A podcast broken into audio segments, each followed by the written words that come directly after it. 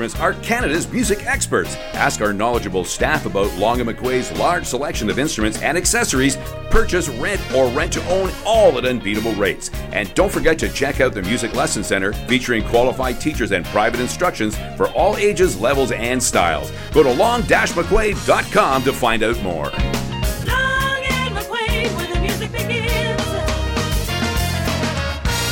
Northumberland 89.7 is CFWN, truly local radio, serving Northumberland County, a not for profit volunteer community radio station. The views and opinions expressed by the hosts and guests of Reality Realty are not necessarily the views or opinions of Northumberland 89.7 FM. The information given is designed to be informative and helpful. You should always consult a professional when buying or selling your home.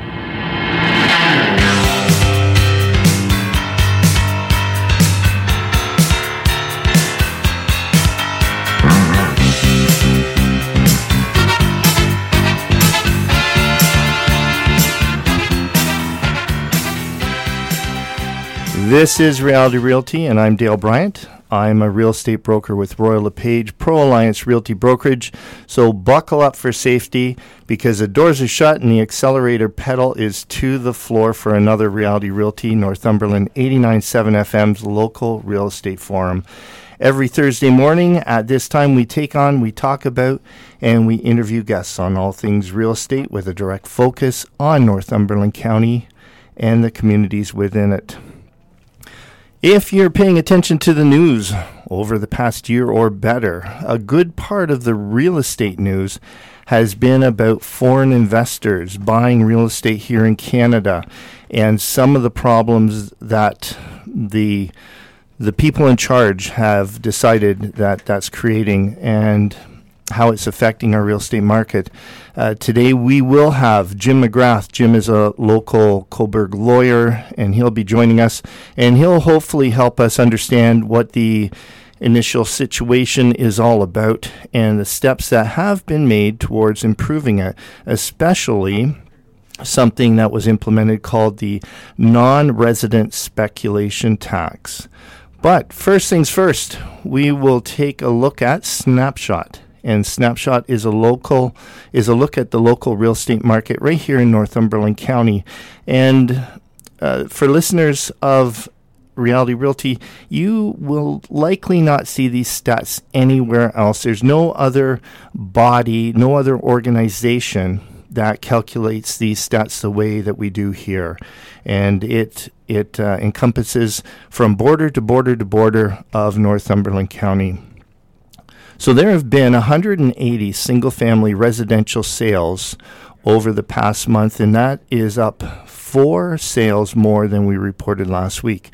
It leaves us with an inventory of single family residential homes, an inventory of 256 homes for sale.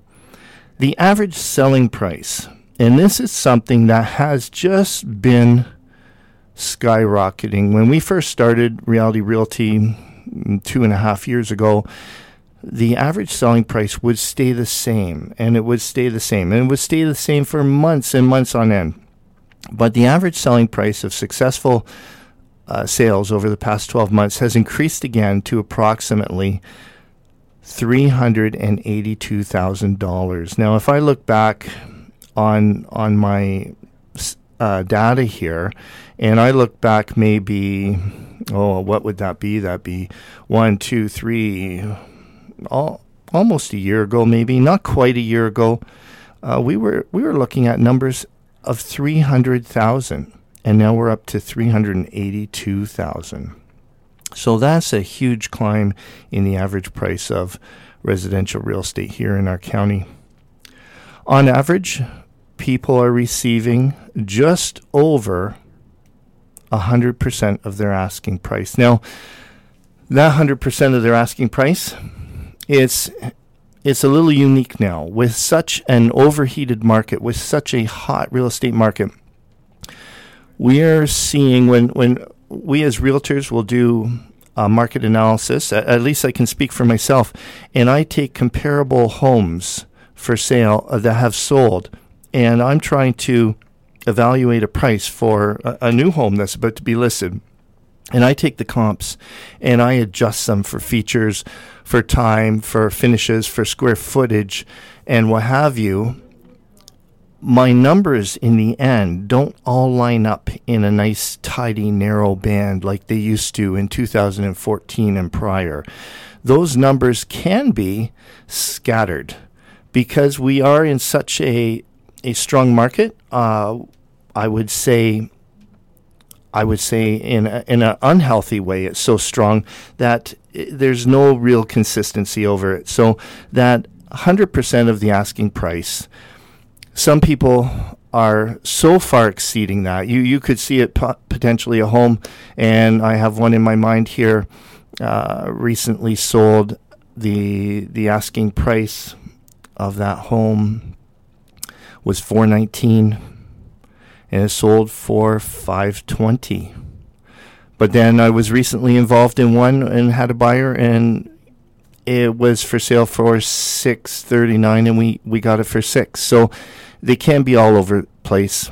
So just keep that in mind if if you're very close to being involved in a real estate transaction that not all homes are falling in to this uh, to this to this number here.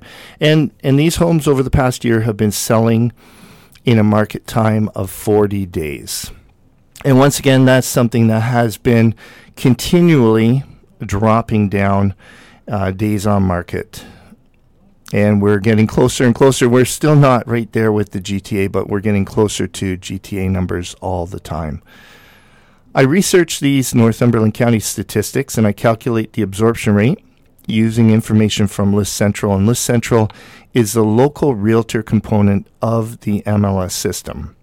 So if you're thinking of buying or selling a home, this is the kind of information that you'll want. But you'll want it to be more area specific, uh, so not just over all of Northumberland County, but what community? Is it Cobourg? Is it Port Hope? Is it Cramahe Township?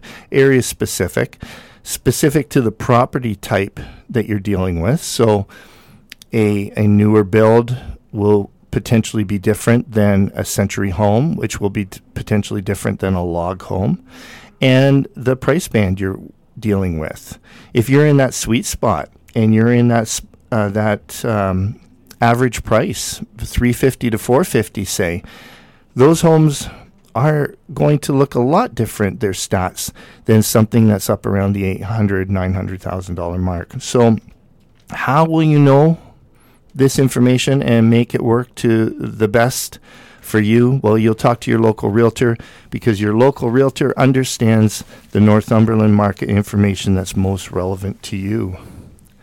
Today's mortgage rates. The five year fixed is still as low as 2.44%, and the five year variable as low as prime minus 0.8, which brings it to 1.9%. And today's mortgage rates come to us from mortgage broker Carol Ann Bryant with the Broker Financial Group. And that, folks, is a snapshot of the residential real estate market right here in Northumberland County. And this is just a reminder that the views and opinions expressed by me, co host, guests of the show, or any of the articles presented do not represent the views and opinions of the station, of the Northumberland Hills Association of Realtors, or of any real estate brokerage or of any other realtor. They're simply our views and opinions at this time. So I'd like to introduce our guest today. We have uh, local lawyer Jim McGrath. Uh, many, many of you would remember Jim from Law Talk, a weekly talk show that had a long run here at 89.7 FM. Good morning, Jim. Good morning, Dale. How are you? I am doing fantastic. Uh, I usually say I'm doing fantastic for an old guy. that, that, that's just the first thing that always comes off my tongue, and then and then sometimes I say it to somebody who maybe is a little older than me, and like right now. Well, and I, I don't even know why that whole thought came into my mind, Jim. But I'm doing well. How about yourself? I'm doing good, Dale. I'm enjoying the warm weather. Uh, I'm glad it's finally here. I yeah. hope it doesn't blow out all the flowers in the beautiful gardens we have around. Mm, yeah, we, we've had plenty of rain, so we should have a, a good growing spurt here in our gardens and lawns. So, Jim, today we're, we're going to be talking about basically talking about this overheated real estate market with with seemingly not enough checks and balances, which has resulted in um, uh, not enough housing available Yes. and skyrocketing prices. And so our government has recently done something uh, about this now, and and there's a few things they brought into play. We're to look. We're to just mention a number of them, but uh, the big one we're to talk about is uh, to cool the uh, rent and housing market. We're to talk about the non-resident speculation tax. Now, uh, first of all, Jim, I, I'm just curious. According to our uh, Ontario government, there's been about 8% of the buyers in the GTA are non residents, so foreign buyers. Um, they've been dealing with this for a long time. Do we see do we see that many foreign buyers here in Northumberland County? Um, well, it's hard to get at those figures. Um, so I won't say there are foreign non-resident buyers, uh, but there are non-resident Cobourg people buying up properties. Uh, I know during April of one family or group uh, that bought four properties in town at least, possibly more. Uh, but I, I know of four of them. And this one one family, and they're not living in any of them. Mm-hmm. They're all for rental. Uh, so there you go. Now let, let's look at a little bit why this is perceived as a problem. Mm-hmm. Because obviously, uh, my real estate's going very well this year. You, I assume, your real estate's going very well. The the uh, agents are happy. The agents, I think, uh, correct me if I'm wrong, but the problem for them is lack of inventory right now. A- absolutely, biggest issue. Okay, and, and what that means for people not in the industry is there aren't enough houses to sell. There are lots of buyers. This drives up the price. Um, the prices in Cobourg, uh, whether or not they're sustainable or not, I don't know, but they're going up very quickly. Yeah, absolutely, and, and we just, yeah, we just looked at that on uh, on our snapshot Yeah. segment. They're just skyrocketing. Is, is is it fair to say within town? You would know better than me, but is it fair to say within town they've doubled in the past three years?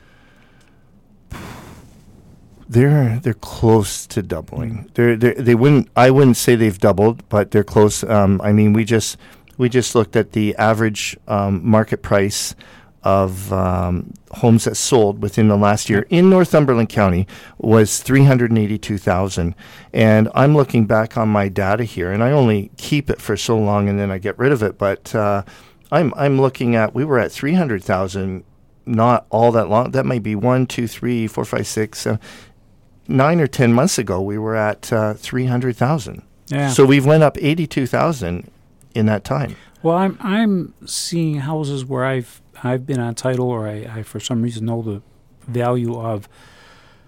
Uh, five or six years ago would have been maybe two hundred thousand, and now they're selling for well over four. Mm-hmm. Um, so that that's uh, not not unusual.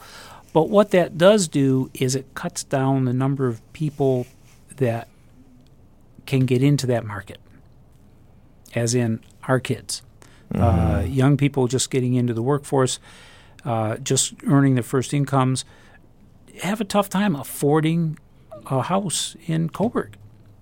Absolutely, absolutely. This, and then this they has go, been a long time problem in Toronto. yeah, and then they go to rent, and there's hardly anything there as well. That's right. You be, for instance, uh, a lot of the rentals that are coming up right now because of people coming in and buying for the purposes of renting. Uh, they come in and they buy a house and they pay four hundred and change for the house, and it's a house. It's not an apartment. It's not a duplex. It's it's just a detached house, and now they want to rent it out. So what's rent on a house going for? Uh, over two thousand a year, a month. I mean. Oh yeah, So, uh, one I know of, I think, is uh, 2250. Another one is uh, 2400, and these are uh, essentially bungalows. Um, how many young people can afford uh, that? You know, you're you're you're twenty six, twenty seven thousand dollars a month in rent alone. That how, how do you afford that? You've got to be making over uh, sixty grand a year, I would think, to be able to afford that, and then you're you can't make that kind of money as a 25 year old in, in Cobourg. and it seems like a shame, even if you can make it, that that money's not going into your own investment. Right. Right. Uh, so that brings up the questions of how much higher can the prices go? Uh, at some point, people have to run out of money.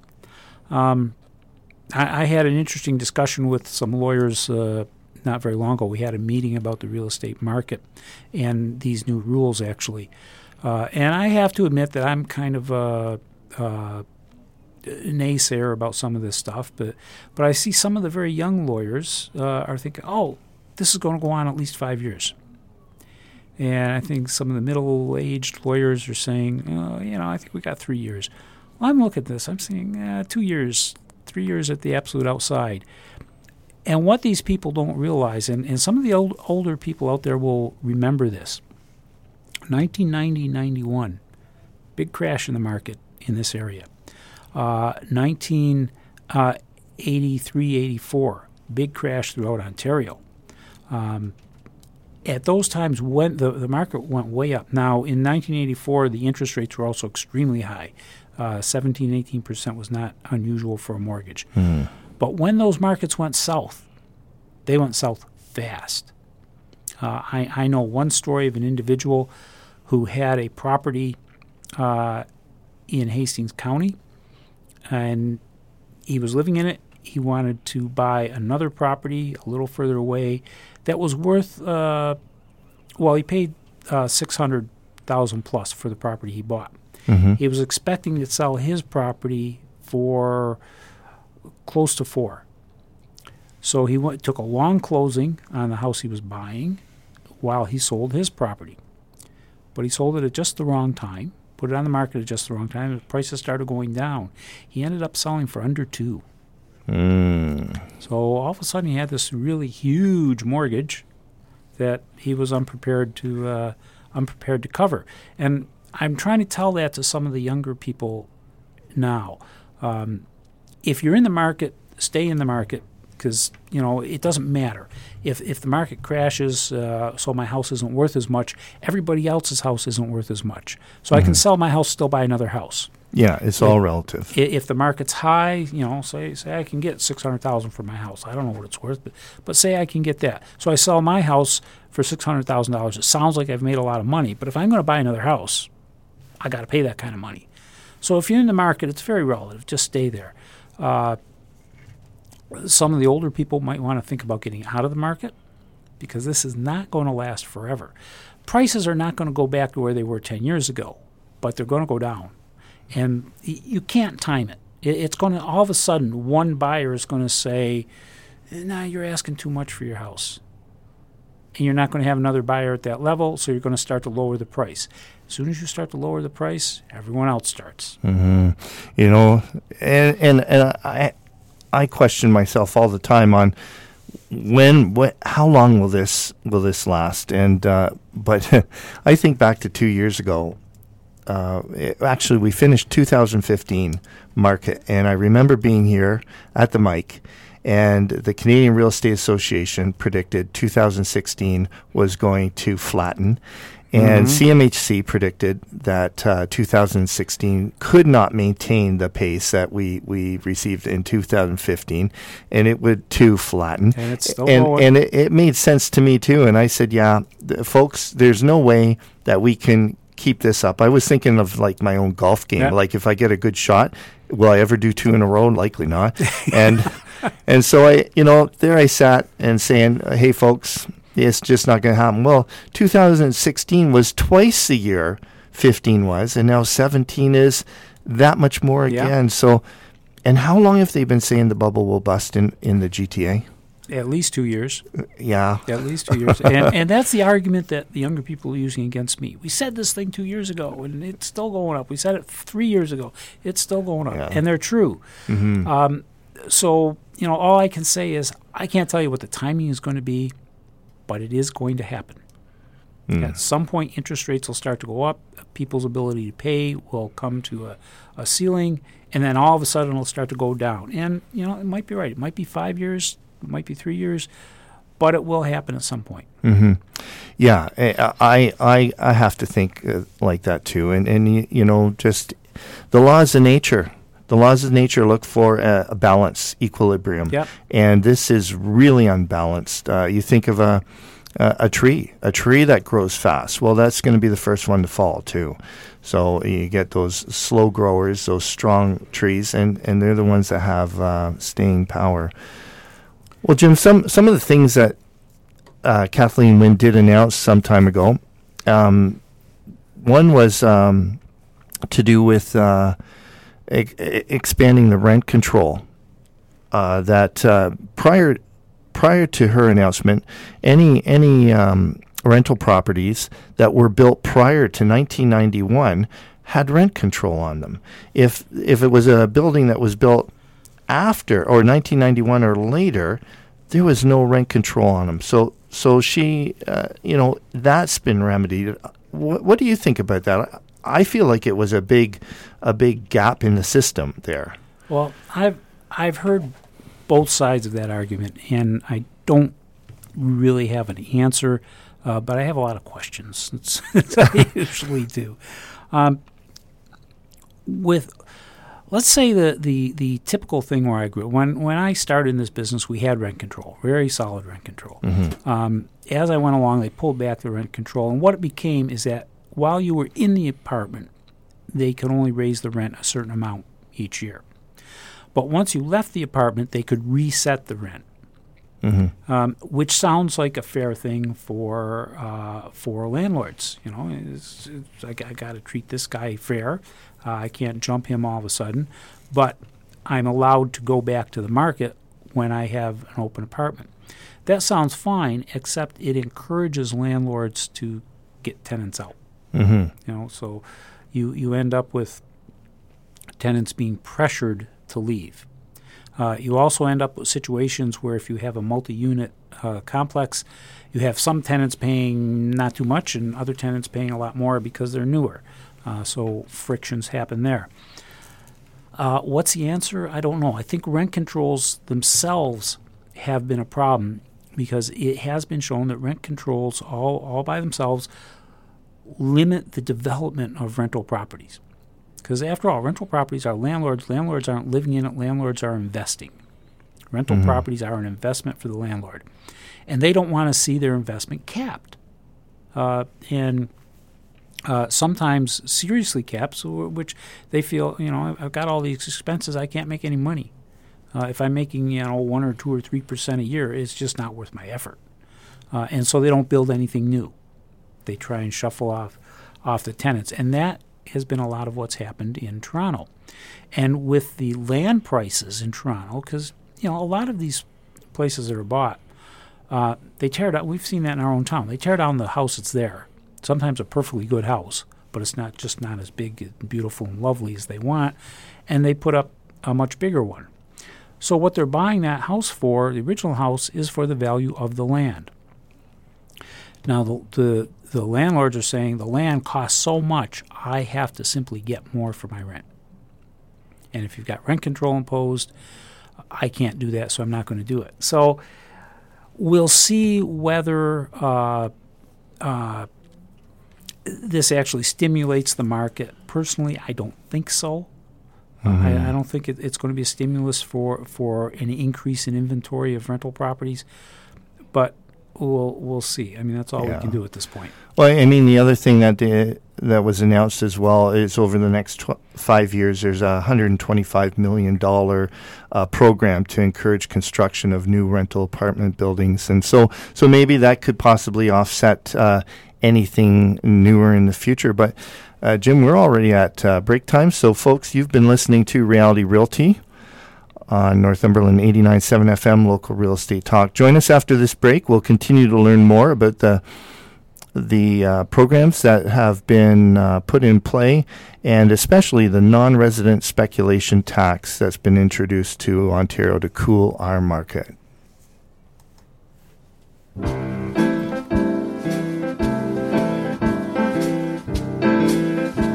Hello, friends. I'm Lauren Fevens. As you join me each week on Sentimental Journey, your emails and letters tell me how cherished memories quickly surface when a special song from your past is played.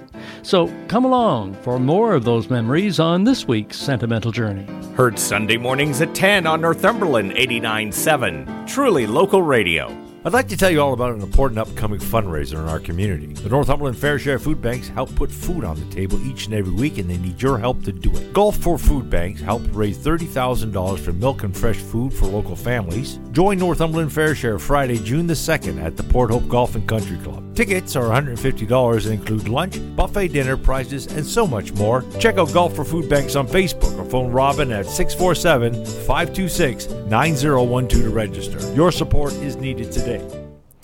Welcome back. This is Northumberland 89.7 FM's Reality Realty with Dale Bryant.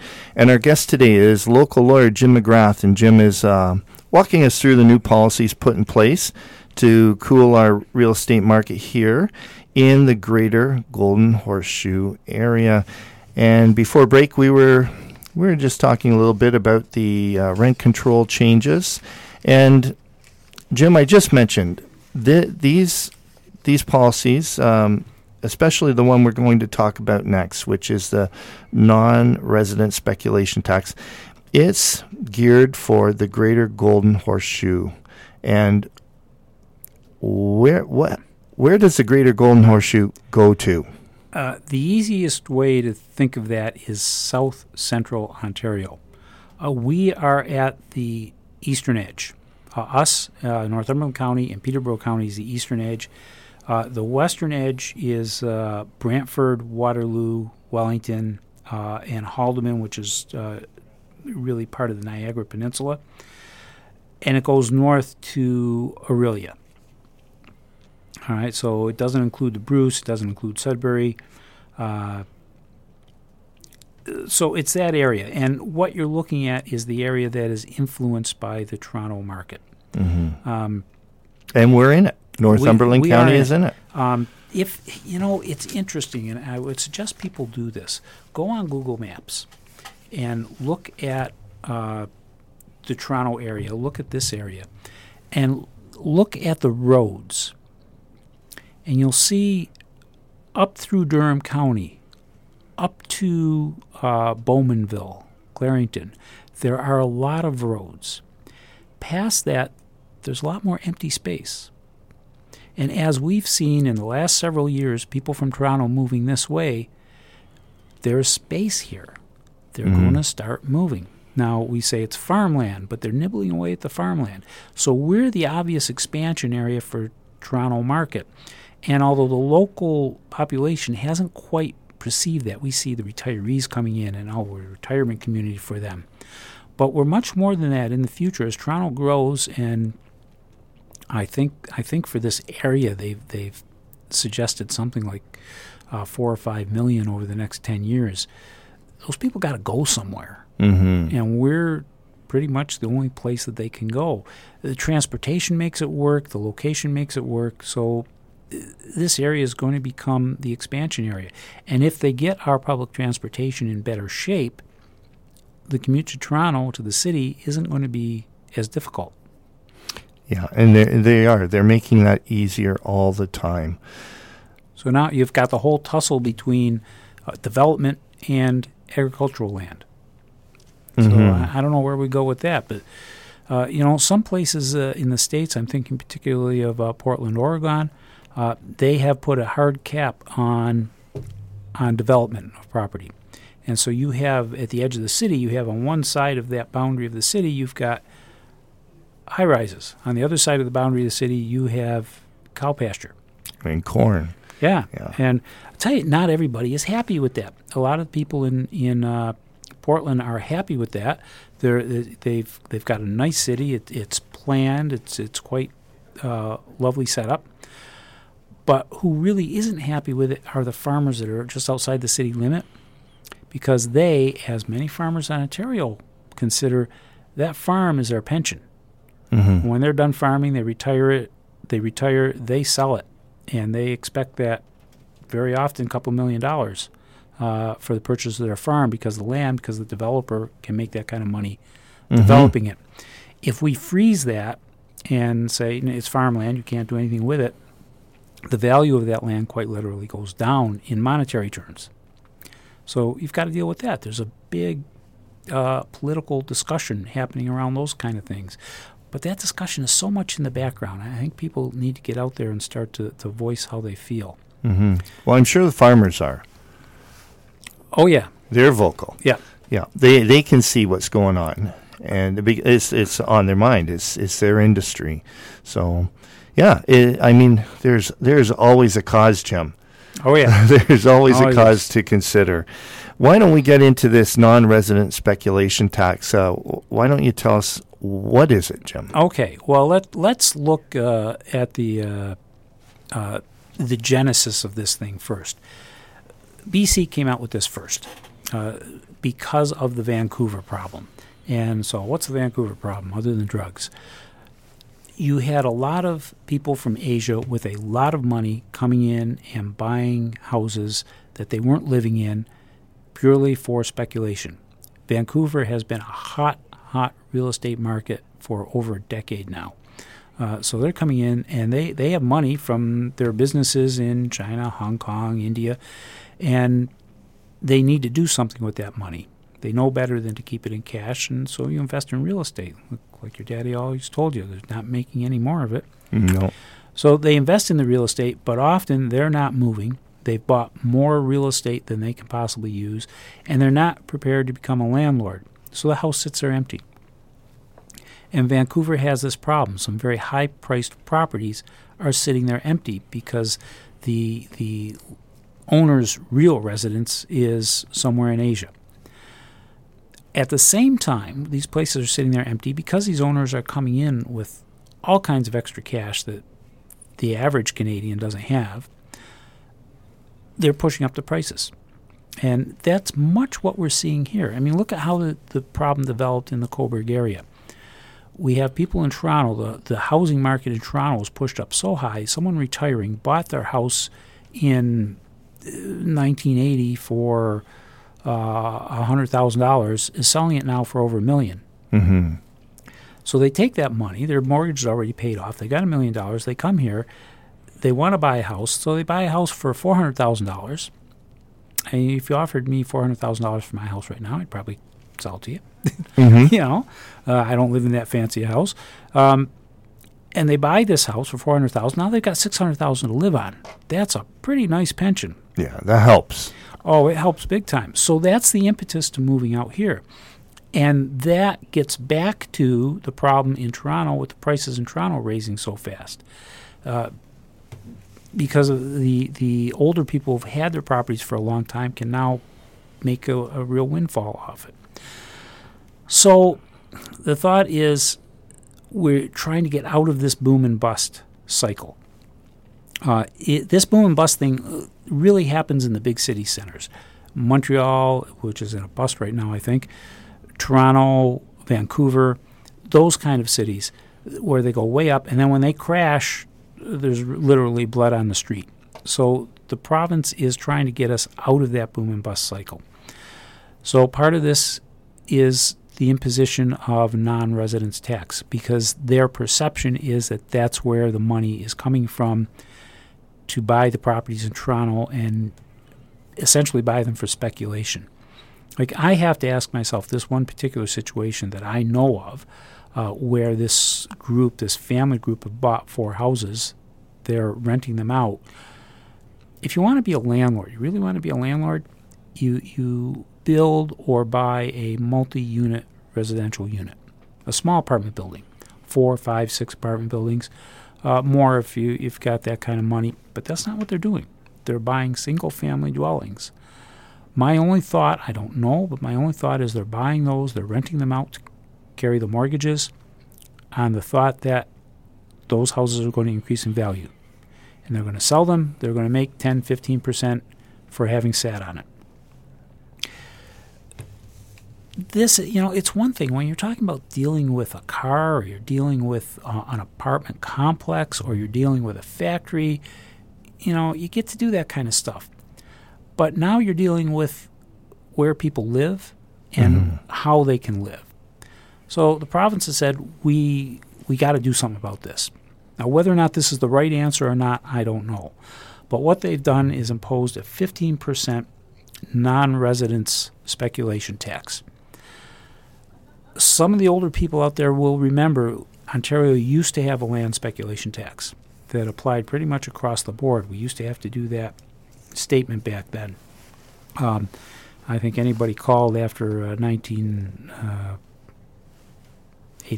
or so uh, won't remember that um, or didn't have to deal with it because it was back in the 70s.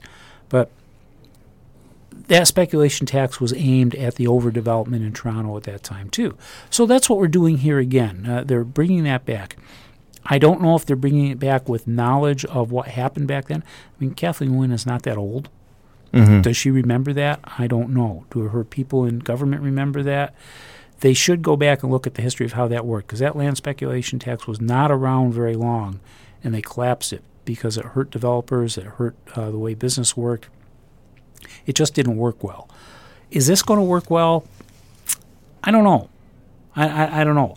But basically, what the law says is that if you are not a resident Canadian and you buy a property, you're going to have a 15% tax put on the purchase of that property if it's is within the geographical area we talked about, the basically the golden, golden horseshoe. The hopes is that if you take out that 15% ahead of time, that means to make their money back, they have to hold on to it a whole lot longer than they probably originally intended. And it will cool some of the purchases, at least the purchases that are happening simply for the purpose of uh, investing and speculating on the value of property. So, so the people that this applies to, they would be who? Uh, non residents. Non-residents, Not- non-Canadian non-Can- citizens. And that's right, non-Canadian citizens. You actually you could technically be a Canadian citizen and not be a resident. Mm-hmm. Uh, you have to consider that. Uh, but uh, generally, Canadian citizens going to be fine. But it's going to he- hit the people that have made a lot of money in the Russian and the Chinese and the Indian market that are coming over here looking for a place for their money. That that's where it's what it's aimed at. Uh, so if, if you are you you can be living in Canada and still be a non-resident. For instance, if you're here, uh, you're an engineer uh, from India working on computer stuff, and you're here on contract for a year. You're not really a resident, so you may well be caught by something like this. Mm-hmm. Well, what what about this scenario here? Um, uh, somebody's a Canadian citizen, and they're living outside of Canada. They'd like to buy a piece of real estate. Uh, will the non-resident speculation tax apply to them? They're a Canadian citizen, but they don't live in Canada. All right, we, we have to be cautious, and I don't think they've worked out all these details. You have to be cautious about what you consider as not living in Canada. Um, if you're like some people I know, you're a Canadian citizen, you've moved out of the country, you've moved your money out of the country, you've moved everything out of the country with the idea that you are no longer paying Canadian taxes. That that's a big qualifier here. Uh, a lot of it has to do with about where you're paying your taxes. So if you're a Canadian that has really cut ties with Canada and you're no longer paying your taxes in Canada, you're paying them some other country only, then you're probably a non-resident. And and I won't say for sure because the, the law hasn't worked itself out completely, but you're probably going to have to pay that 15% tax. But you have, as a Canadian citizen, you have another problem. If you end up buying real estate back in Canada, the Canada Revenue Agency may see you as emigrating, as far as they're concerned, back into Canada, because as a citizen you have a right to be here, and start asking you for taxes, and may start asking you for back taxes because, well, you never really left, did you? Okay, So uh, it uh, gets a little convoluted. Oh, it does. It does, and it it you have to be very very cautious. Uh, but people that can afford to this have high priced tax lawyers that can help keep them out of trouble. But you can't just flip back and forth. The main uh, recipient of this tax, uh, or recipient, a payer of this tax, is going to be the person who is not a Canadian, who has never lived in Canada and does not now live in Canada. But they see the market and they want in on the market. Okay. Well, how about the types of properties that this this new non-resident speculation tax? What types of properties do does it apply to, and what types would it not apply to? Uh, it it is aimed at residential properties. So apartments, uh, houses, th- that's the main thing.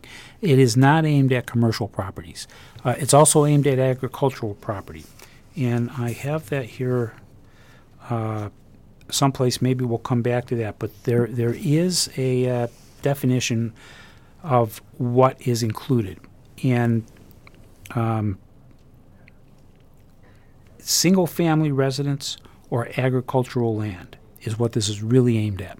So I, I think I said apartment buildings, it's not included. Okay. Single family residence or agricultural land. So that's what we're protecting. Um, and there was a big flurry. I don't know if you guys noticed it, but I noticed it in my practice. There was a big flurry of houses uh, turning over in early April. That's Mhm. because the people buying those houses that were non residents knew this law was coming. Uh, this law came into effect April uh, 24th or 27th, and then there was a transition period up until May 4th, uh, where you didn't necessarily have to have to you could get out from under it. But Mhm. as of May 4th, it's in there solid. So they wanted to get these transfers done before the law came into effect. All right. Well, Jim, we're we're at our next break. So, folks, you've been listening to Reality Realty Northumberland 89.7 FM's local real estate talk. Join us after this break, and we'll continue to talk about the new non-resident speculation tax. Pull up your leg warmers, button up your jean jacket, and frost your tips because the 80s and 90s are alive and well every Thursday night on the Retro Lounge. I'm your host, Daryl Sminsky, and I'll be playing all of your favorite 80s and 90s music from chart topping hits to one hit wonders. And I'll even throw in some novelty songs from time to time. All this and more is waiting for you every Thursday night at 9 o'clock on the Retro Lounge, right here exclusively on Northumberland 89.7, truly local radio. Northumberland 89.7 is run by volunteers. If you like radio and want to learn more, come and volunteer with us. Hi, I'm Ben Bird. Join me and Dave Glover on Mondays at 4 during the drive time for the Bird Report Live right here on Northumberland 89.7. Why not come out and enjoy a fabulous movie-going experience at the Rainbow Cinemas? Playing May 12th to May 18th. King Arthur, Legend of the Sword, rated 14A. Guardians of the Galaxy, Volume 2, rated PG. Maudie, rated PG. And Going in Style, rated 14A. Rainbow Cinemas are in the Northumberland Mall, 1111 Elgin Street West in Cobourg. For showtimes, call 905 372 2444 or visit rainbowcinemas.ca. Like our Facebook page at facebook.com slash Northumberland 89.7 and catch up on what's happening in and around Northumberland County. Welcome back. This is your local real estate forum, Northumberland 89.7 FM's Reality Realty with Dale Bryant. And our guest today is radio personality and local lawyer Jim McGrath uh, talking to us about the new rental and housing policies. And we're focusing primarily on the 15% non resident speculation tax. So, Jim, before the break, we were looking at the, um, the types of properties that this. Uh, this tax applies to and doesn't apply to? Well, you know, first, Dale, I've got to say that's the first time in a very long time anyone said I have personality. You know, yeah. I'm okay. a lawyer, you know. well, yeah, you got to put on your lawyer hat, and, and, and quite often that that that's a pretty straight shooter hat, isn't it? Anyway, what? Yeah, what we've got, uh, we had some confusion over that, and there is a, a list on the government website on the speculation tax uh, that says types of property subject to the non-resident speculation tax. Um, and it applies to land, and the government says, which contains at least one and not more than six family residences. Mhm. So uh, I may have misspoke myself a little earlier. Uh, So if you have uh, if- if up you to have a sixplex, if you have a sixplex, it's going to apply. It, it's going to apply. So it, it's aimed at the smaller properties. Um, now, uh, e- examples obviously condominiums, uh, detached, semi-detached houses, and and uh, townhouses. Um, from a legal point of view, a townhouse is essentially the same as a condominium, it's just a Mhm. different configuration. Um, it does not apply to other land such as uh, multi-residential apartments. So I know we have a couple apartment buildings here where there's 20 Mhm. in it. it. It doesn't apply to those. It uh, does not apply to agricultural land. Does not apply. Does not apply or to commercial or industrial land. Right. So Um, it's now- it's it's focusing on residential property, the the Yes. most basic residential property. Now, uh, let's uh, look at why that confusion has uh, entered. Because of this uh, this uh, non-resident speculation tax, the government is forcing law offices to collect more information on each real estate deal, and we now have a prescribed form which we have to complete. Uh, and part of that form is an affidavit by the purchaser as to what's being bought and what they intend to do with it. And they the the province has really introduced a, an extra step for the lawyers that they have to do before the deal closes. We now have to uh, get this information for them. Uh, we have to enter it into the Teranet system that we use to transfer things. When the information is received, we are given back a number that we have to use when we do the eventual deed. Then we have to enter this number into the into the process. It doesn't get entered on the deed, but it gets entered into the information in the background that the lawyers rely on when the registration happens. So very often what lawyers were doing quite properly is you'd get the information, you'd create the deed, you'd have the have the client sign, uh, and then you'd register when the day came. Now you have to get the client in, take this information before you can do the deed. You have the client in to sign, uh, to sign this affidavit essentially. Then the client goes away. Then you prepare all the other documents because now you've got your your number from the government. Then you have the client in to sign documents like the deed again. So Mhm. you've increased the amount of work. You've also increased the liability because the government is putting a lot of stress on lawyers collecting this information and being reasonably sure that it's true.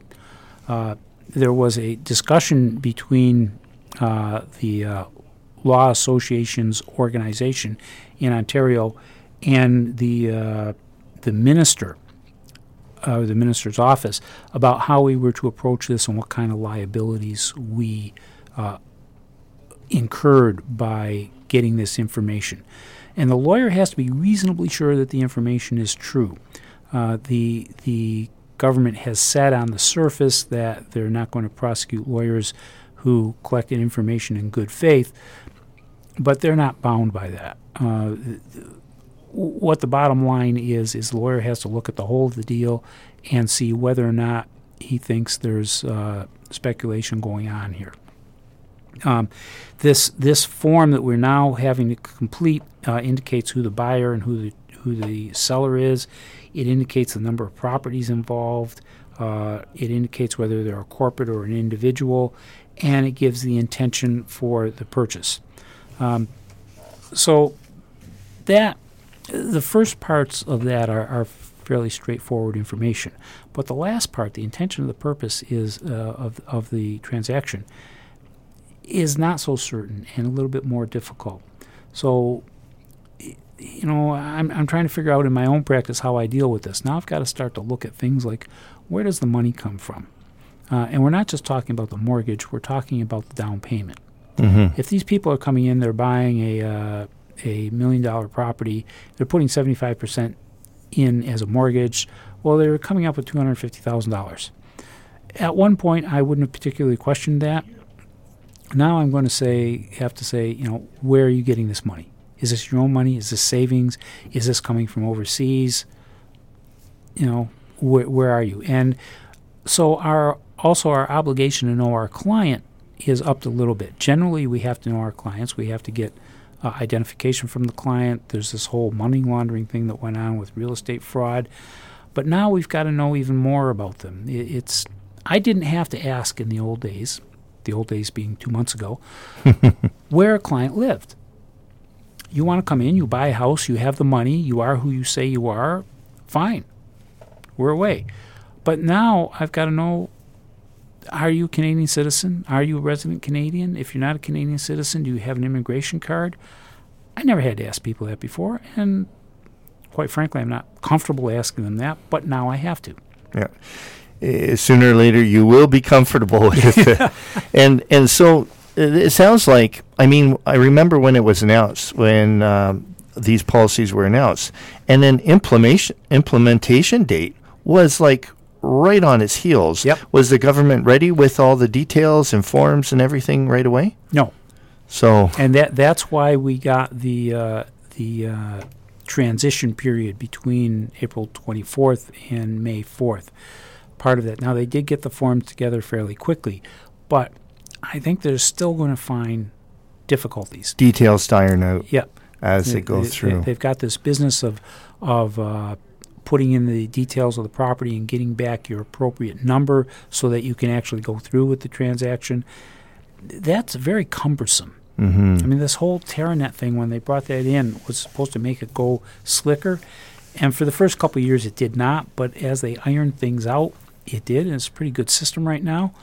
But it took a couple of years to do that. This, they seem to think, oh, we're going to solve this in a month. And I'm I'm afraid that a lot of to get political for a second, a lot of this impetus has to do with the next election. Okay. Well, I, I, I don't know but. I, I don't pay a whole lot of attention to the politics, but uh, it, yeah, I mean, what isn't political for those folks, really? Well, that that's true. But is this going to solve the problem? I don't know. I don't know because you you you think that it's focused on the idea that this money is pouring in from overseas, Mhm. driving up the Toronto market. I haven't seen the stats that say where the money's actually coming from, whether this is a perception or it's reality. But there's a lot of rich people in Canada. Yeah, well, there, but there, I remember in the news for over the last year, there's there was always um, contrary news, uh, contrary information from the different sources. Some saying that this percent of purchases was from foreign buyers, and some other organizations saying no, that's not true. It's this percent. But when B- BC brought theirs in, their their and it was fifteen percent as well, I believe. Uh, I believe that they did notice uh, uh, a softening of their market, didn't they, Jim? Yes, yeah. The the, the Vancouver market has cooled somewhat. Uh, now it's interesting, and I think this is what everybody is hoping. It has cooled the Vancouver market, but it hasn't trashed it. Which, The- the- yeah, how the- far will it go? The the market's still a hot market, but it's just not quite as hot as it was, which I think is the effect they're looking for here. And and maybe you know, to be fair, maybe that's the thought. Maybe if they just cut off this one portion uh, of extra money coming in, it'll just slow it down a little bit without trashing it. The the extra tax they brought in in Toronto for buying within the city of Toronto didn't kill off the market there. I don't know how Mhm. much that is, but there there's a premium for buying inside the city. Mhm. So that that didn't kill off the market. So it seems a pretty robust market right now, and and we'll see. And I, my own personal thought here is the the real driver that kills this market, and I do believe sometime in the next few years it will die, is going to be interest rates. Interest rates. Well, interest rates, those lenders have been lending, the, the people with the money have been lending out their money on mortgages for far less Yeah. than what they've been happy with. I mean, they're they're in uh, catch 22 they they can't raise the rates or else people are going to start losing homes and they don't want to be the owners of those homes Yeah. necessarily so yes at the first chance they can successfully raise And uh, business, businesses need low interest rates because they operate on operating lines of credit. So good lower interest rates have been good for them. But the business world has been picking up. So eventually the, the Fed federal bank's going to say, well, we can afford to bring our rates up a little bit. Mhm. You know, just quarter of a point at a time, whatever. But when when people with large mortgages come to renew their mortgage, add another five hundred dollars a month onto that mortgage payment, and all of a sudden they can't afford their home, they start to walk away from them. Well, ho- when that happens, we're in trouble. Yeah, hopefully people have been taking that into account, realizing that then when they budgeted at these historically low rates, that they they realize that uh, an increase in five years from then is uh, is a has real potential. Well, ho- hopefully they have, but I don't have a lot of faith in that. No. I, I see people coming on in and bumping up their mortgages. Yeah.